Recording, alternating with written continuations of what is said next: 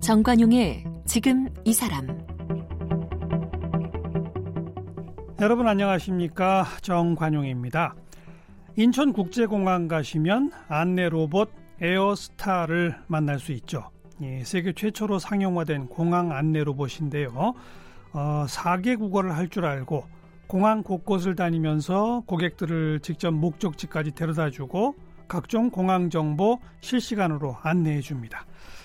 이미 어, 공장에서는 조립 로봇 등장한 지 오래됐고요. 가정에서도 로봇 청소기가 청소해 주고요. 병원에는 수술 로봇까지 있다고 해요. 인공지능의 발달로 로봇이 인간의 동반자가 돼가고 있다는 걸 실감하게 되는데 오늘 이 국내 최초로 한국형 휴머노이드 로봇 휴보를 탄생시킨 로봇의 아버지 카이스트 오준호 교수를 함께 만나겠습니다.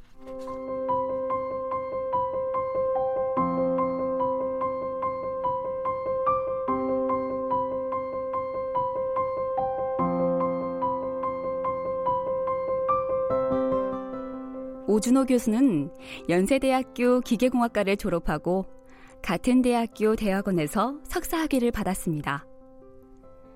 미국 캘리포니아 대학교 버클리 캠퍼스 대학원에서 박사학위를 받은 후 1985년에 카이스트 교수가 됐습니다.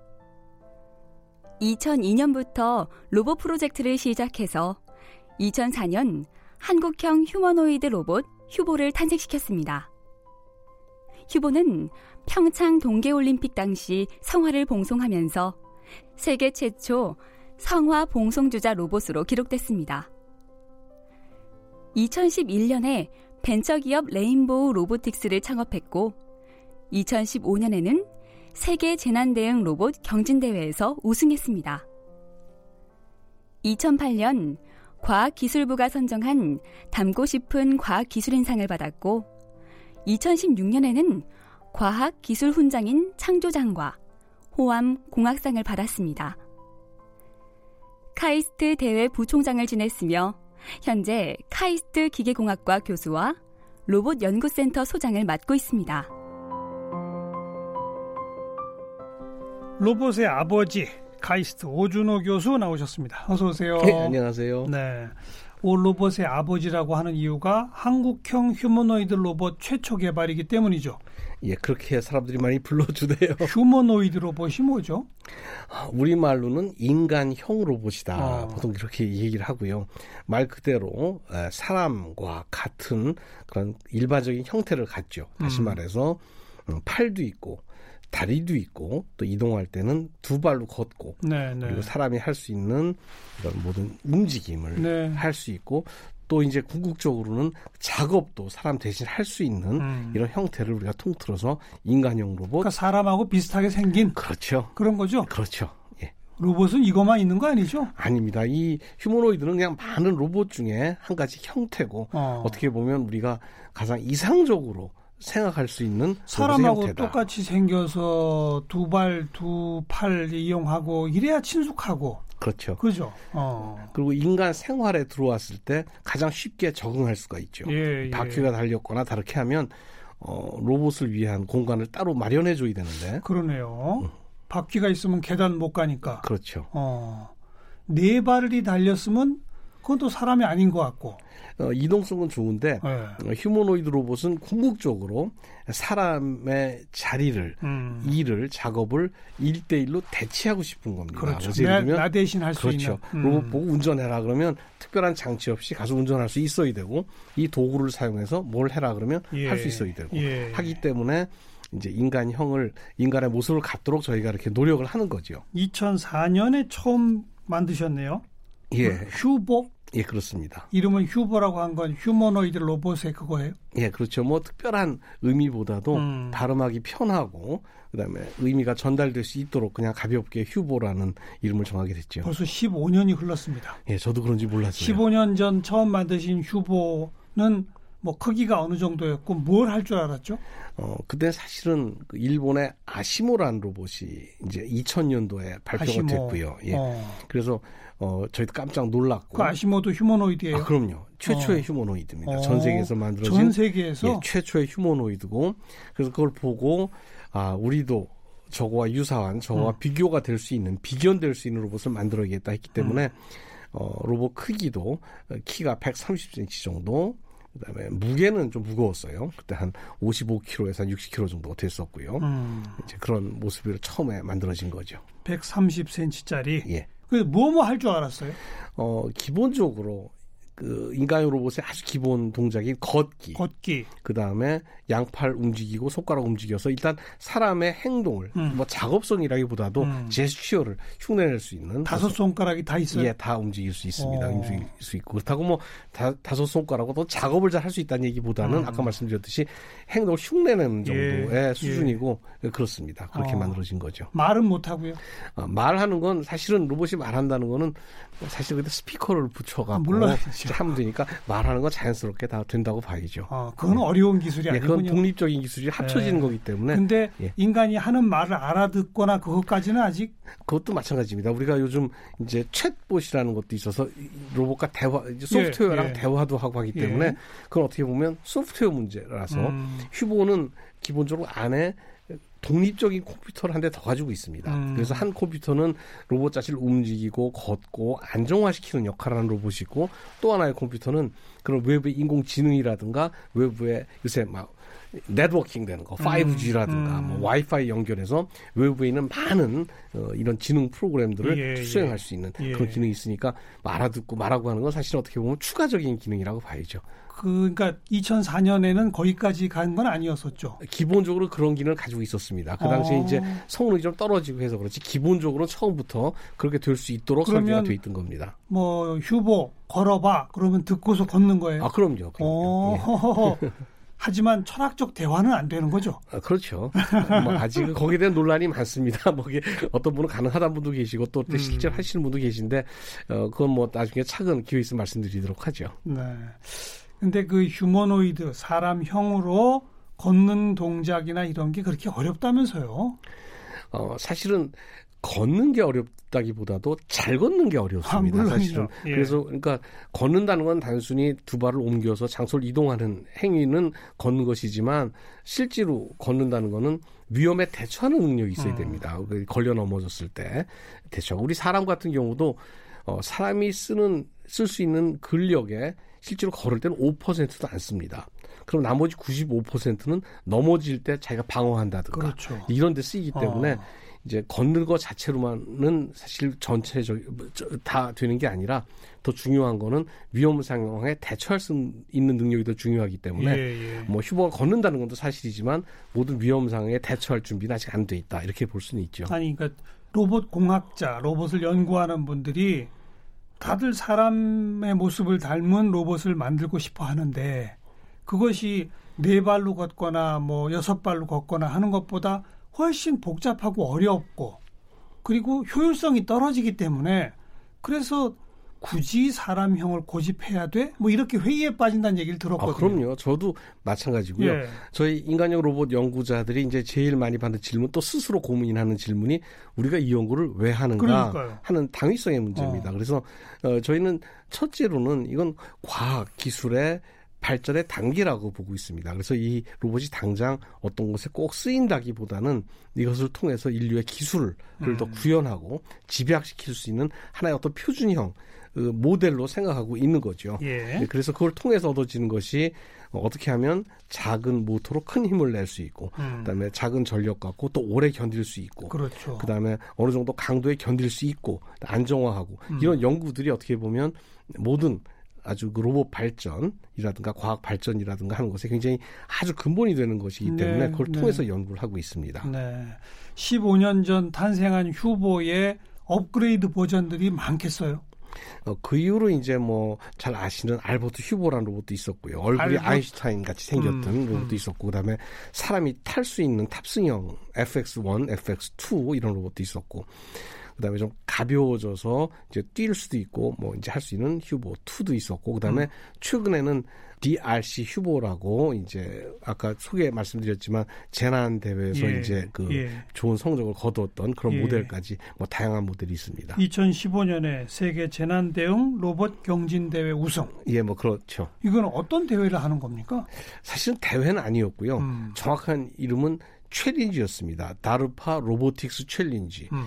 이 DARPA라는 것은 뭐 아시다시피 미국에 있는 고등 방위 연구 계획국이라는 것의 약자인데 어 사실은 뭐 그 아시다시피 그 인터넷도 거기서 개발됐고요. 스텔스라든가 뭐 GPS 위성 같은 것들 뭐 말할 것 없이 뭐 굉장히 많은 과학적 진보를 기획했던 예, 곳이고 예. 이제 거기에서 이제 굉장히 어려운 문제를 냈던 거죠. 그래서 음. 도전이라고 한 겁니다. 그래서 어, 모델은 이제 그 원자력 발전소가 이제 그 사실 후쿠시마 원전 사고를 모델로 한 어. 것인데 그 당시에 이제 그 최고 성능의 로봇들을 막 보내봤더니 방사능이 많으니까 다 녹았다면서요? 다 실패한 거죠. 통신이 끊기고 뭐 어떤 거 주저앉고. 그래서 그랬다면서요? 예, 그런 상황을 비슷하게 연출해서 그걸 어. 이제 만든 겁니다. 그래서 재난 대응이다 붙였지만 우리가 생각하는 아주 일반적인 재능이라기보다도 어. 이제 사람이 만든 건축물에서 사람이 실수로 된 이런 사고가 났을 때 예, 어떻게 예. 대처하는가. 예. 그래서 거기서 보면 스스로 이제 차량을 운전해서 목적지까지 간다든가 스스로 차를 운전해요 로봇이? 예, 예, 운전해서 어. 가고 그러니까 보통 사람이 타는 차를 자율차가 아니라 그러니까요. 그거를 로봇의 눈으로 보고 자기 손으로 잡고 발로 악셀러레이터를 눌러서 어. 가야 되고 그다음에 목적지에 또 스스로 내려서 음. 그다음에 이제 문을 차서 열고 들어가고 거기 차에 이렇게 앉고 문 열고 다시 내려서 서고 이- 이런 것도 참 어렵다고 하던데. 굉장히 어렵죠. 그러다 어. 보니까 이제 그 그때 영상들이 많이 나와 있습니다. 보면 어, 우리 로봇을 제외하고 대부분의 로봇들은 전부 다 막 굴러 떨어지고 막 넘어지고 하는 장면들이 많이 보이는데 예. 사실 사람도 차에서 내리는 게 타는 게 쉽지 않습니다. 그래서 몸이 불편하신 분이라든가 어, 연세가 많으신 분들은 어렵죠. 부축이 필요한 이유가 맞아요. 어, 차하고 내리는 게 우리는 내리는 것 같지만 사실 뛰어내리고 뛰어 타는 거예요. 음. 중간에는 한번 우리 어려운 말로 동적으로 불안정한 상태가 꼭 있습니다. 음. 그래서 한번 우리가 이렇게 몸을 날려야 되는 거죠. 쉽게 그렇죠. 말하면. 엉덩이를 시름과 동시에 다리를 떼야 되는 그렇죠. 그런 거죠. 이제 그러다 보니까 순발력이 떨어지시는 음. 분들 같은 경우에 이제 누구 부축이 필요한 이제 예. 그런 거랑 비슷한 겁니다. 예. 그러니까 그렇게 어려운 아무튼 차에서 운전하고 내리고 문 닫고 예. 그다음 이제 또뭐 그다음에? 이제 그 문이 있는데 건물 속으로 들어가야 되니까 음. 문을 찾아서 문고리를 열고 들어가면 거기에 이제 이렇게 막 파이프가 이렇게 증기가 새는 파이프가 있는데 어. 그 밸브를 찾아서 닫아야 됩니다. 어. 밸브를 닫고 그다음에 이제 벽에 막혀 있어 갖고 벽에 손으로 구멍을 뚫어서 구멍을 뚫어서 속에 이제 스- 그 구멍을 뚫어야 되고요. 어, 그 네. 벽은 재질이 뭔데요? 재질은 우리가 쓰는 저그그 슬레이트 된 거 우리가 이렇게 우리 많이 쓰는 저 그 칸막이 벽에 쓰는 10, 아. 10mm짜리 두께 아. 10mm짜리 석고 보드. 석고 보드. 예, 석고 보드입니다. 네. 일단, 일단 그거를 해서 콘크리트 벽은 아니고 아니고요. 어. 그래서 석고 보드를 어, motor tool 이제 전동 툴을 잡아서 또 찾아서 음. 스위치를 스스로 켜서 이제 그걸 이제 구멍을 뚫고 이제 그 작업을 수행해야 되고 그 다음에 또 벽에 있는 콘센트를 빼서 또 꽂아야 되는 것도 있었고 어. 그 다음에 이 울퉁불퉁한 길을 넘어가는 것, 그다음에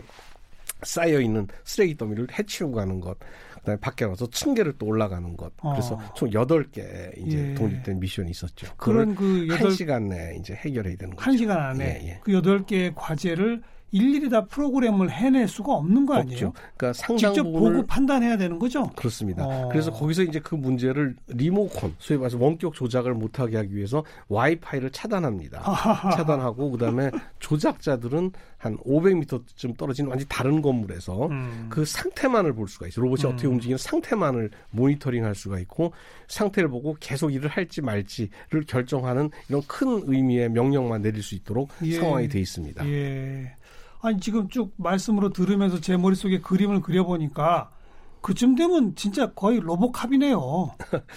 뭐 생각할 수 있는데 사실 똑같은 작업을 사람이 하면 한 2, 3분 내에 할 수 있는 작업이에요, 사실은. 근데 로봇은 이제 한 40분 걸렸죠. 그러니까 한 예. 20분 정도 걸린 건데 그럼에도 불구하고 만일 그곳에 사람이 전혀 들어갈 수 없는 곳이었다면 그러니까요. 어, 로봇이 할 수 있는 이런 그게 가능성을 보여준 그, 거죠. 그게 중요한 거죠. 네.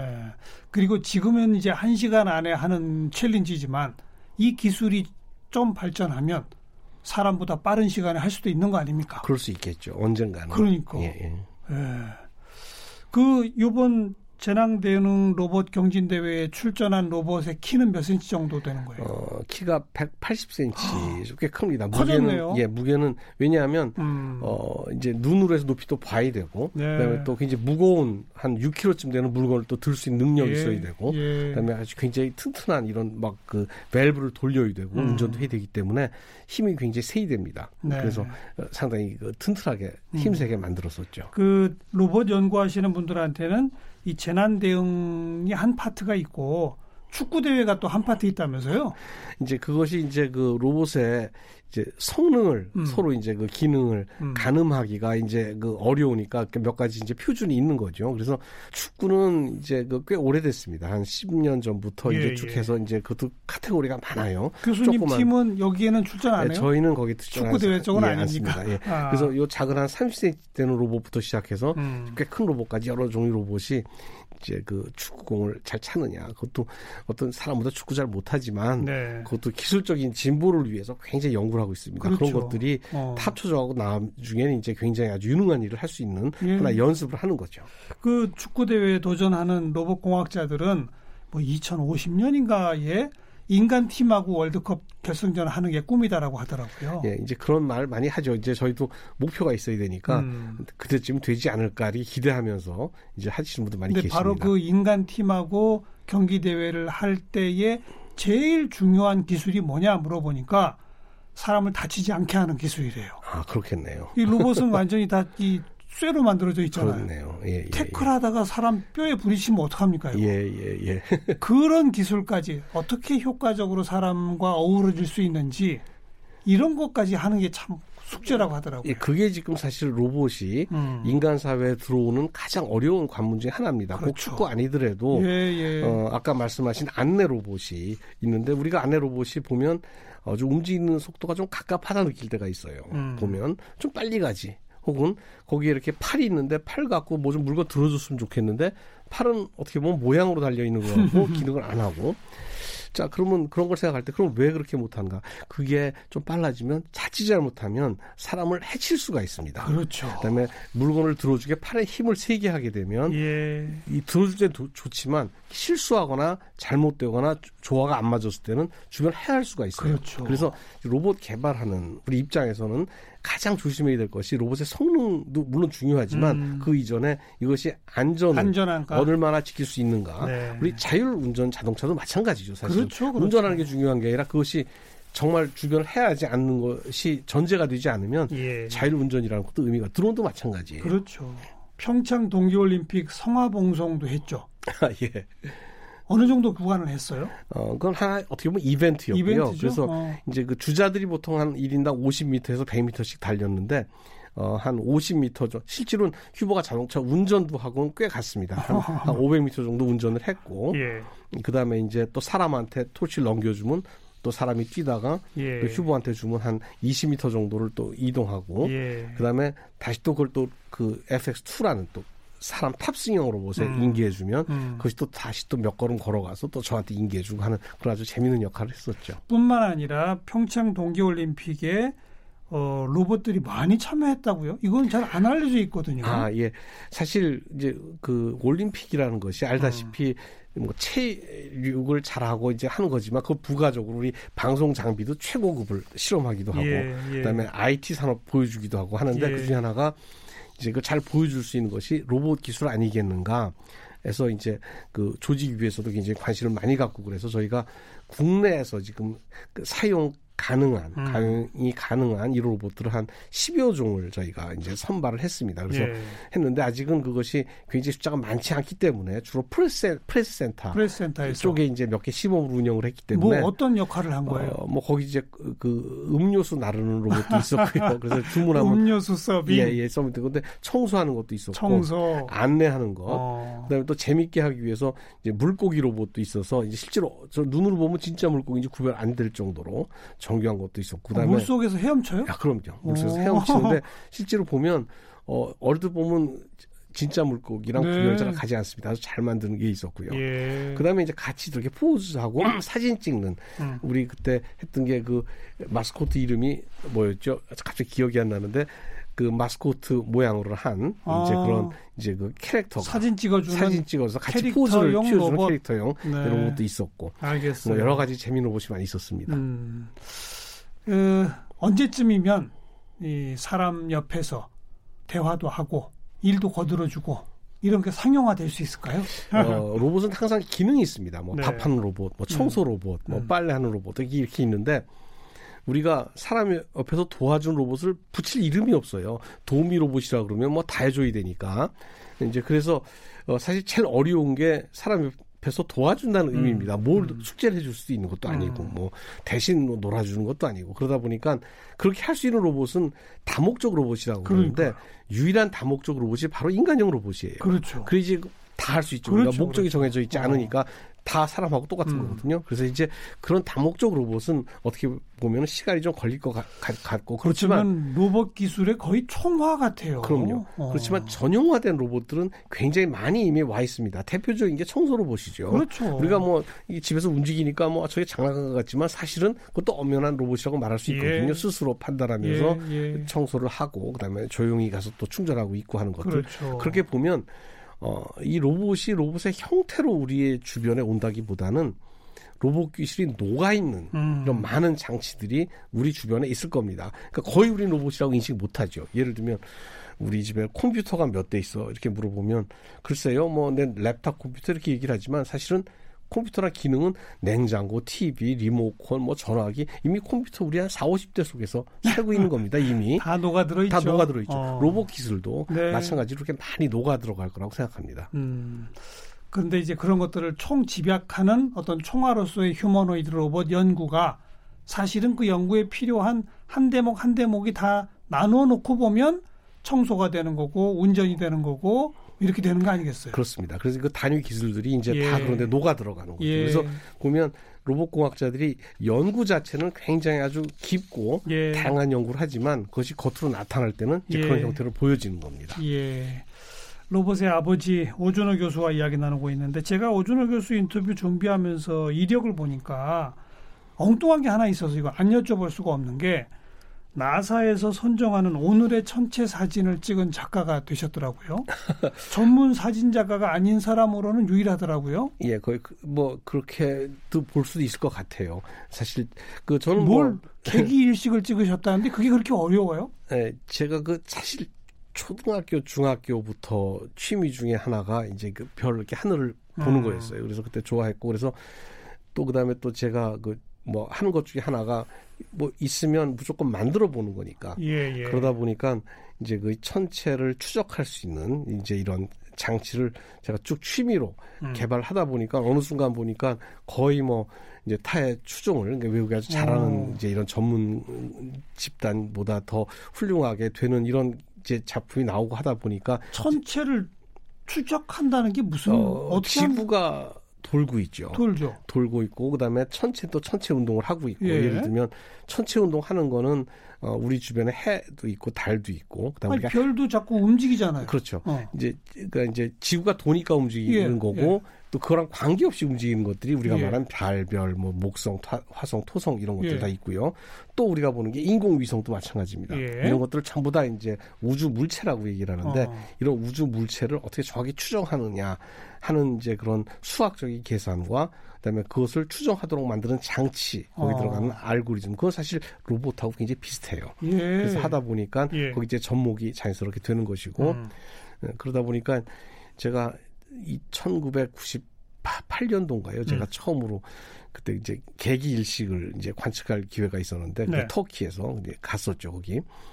그걸 보고 어, 저걸 어떻게 우리가 생생하게 기어, 기록에 남길 수 있을까? 음. 그래서 그때부터 이제 일식을 제가 한 20여 년 동안 추적을 했습니다. 하하하. 한 그럼 10한 일, 일식 이 어디서 관측 가능하다 그러면 그냥 거기 가시는 거예요? 그럼요, 그렇죠. 오. 그래서 이제 가다 보니까 뭐, 뭐 아프리카도 가고 남태평양도 가고 예, 저기 예. 뭐저 그 오지 사막 한 가운데도 가고 아. 이제 하다 보니까 최근에 칠레 그저 그, 그 산맥 안데스 산맥까지도 갔다 오고 어. 했었는데 어 이제 그러면서 이제 그걸 기록하기 위해서 장비를 계속 개발을 하고 예, 예. 또 실험을 하고 하다 보니까 많은 실패도 있었지만 보통 카메라로 안 되나 보죠? 예, 안 되죠. 우선 이제 우리가 보통 카메라 그러면 이제 초점 거리를 뭐 200mm 렌즈다, 어. 뭐 뭐 뭐 150mm 렌즈다 그러는데 우리가 쓰는 렌즈는 보통 어, 렌즈 초점 거리가 4m에서 8m 정도 됩니다. 그러니까 경통이 거의 천체 망원경급 그렇죠. 천체 망원경이죠.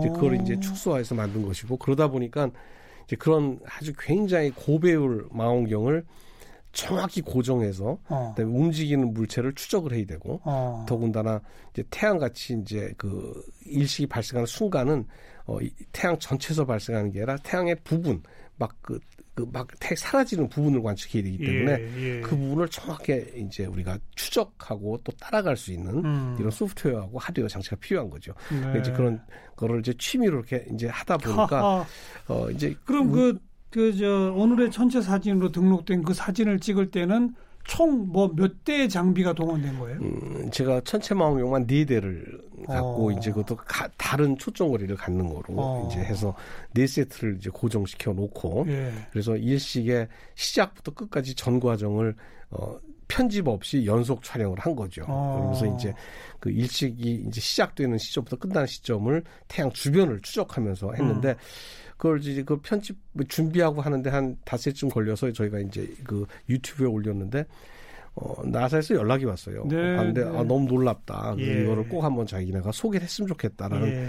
연락을 받고 보통 이제 거기 출품을 하거든요. 그리고 음. 아주 선정을 해서 하는데 거기서 이제 연락이 좀 왔더라고요. 출품도 안 했는데. 예, 연락이 하하. 와서 했더니 뭐 곧 이제 해줬고 사실 그 다음에 작년이죠. 작년에 그 계기 월시 그게 있었어요. 그래서 음. 이제 비슷한 기술을 써서 이제 그때 몽골에 가서 이제 또 일시 이제 월식 과정을 촬영했는데 그것도 역시 나사 홈페이지에 올라갔습니다. 이야. 그래서 두 번 올라갔죠. 그러니까 순전히 취미로 본인의 전공을 살려서 취미를 더 높이기 위한 이 촬영 및 측정 장비를 만드셨다는 거 아니에요? 그렇죠.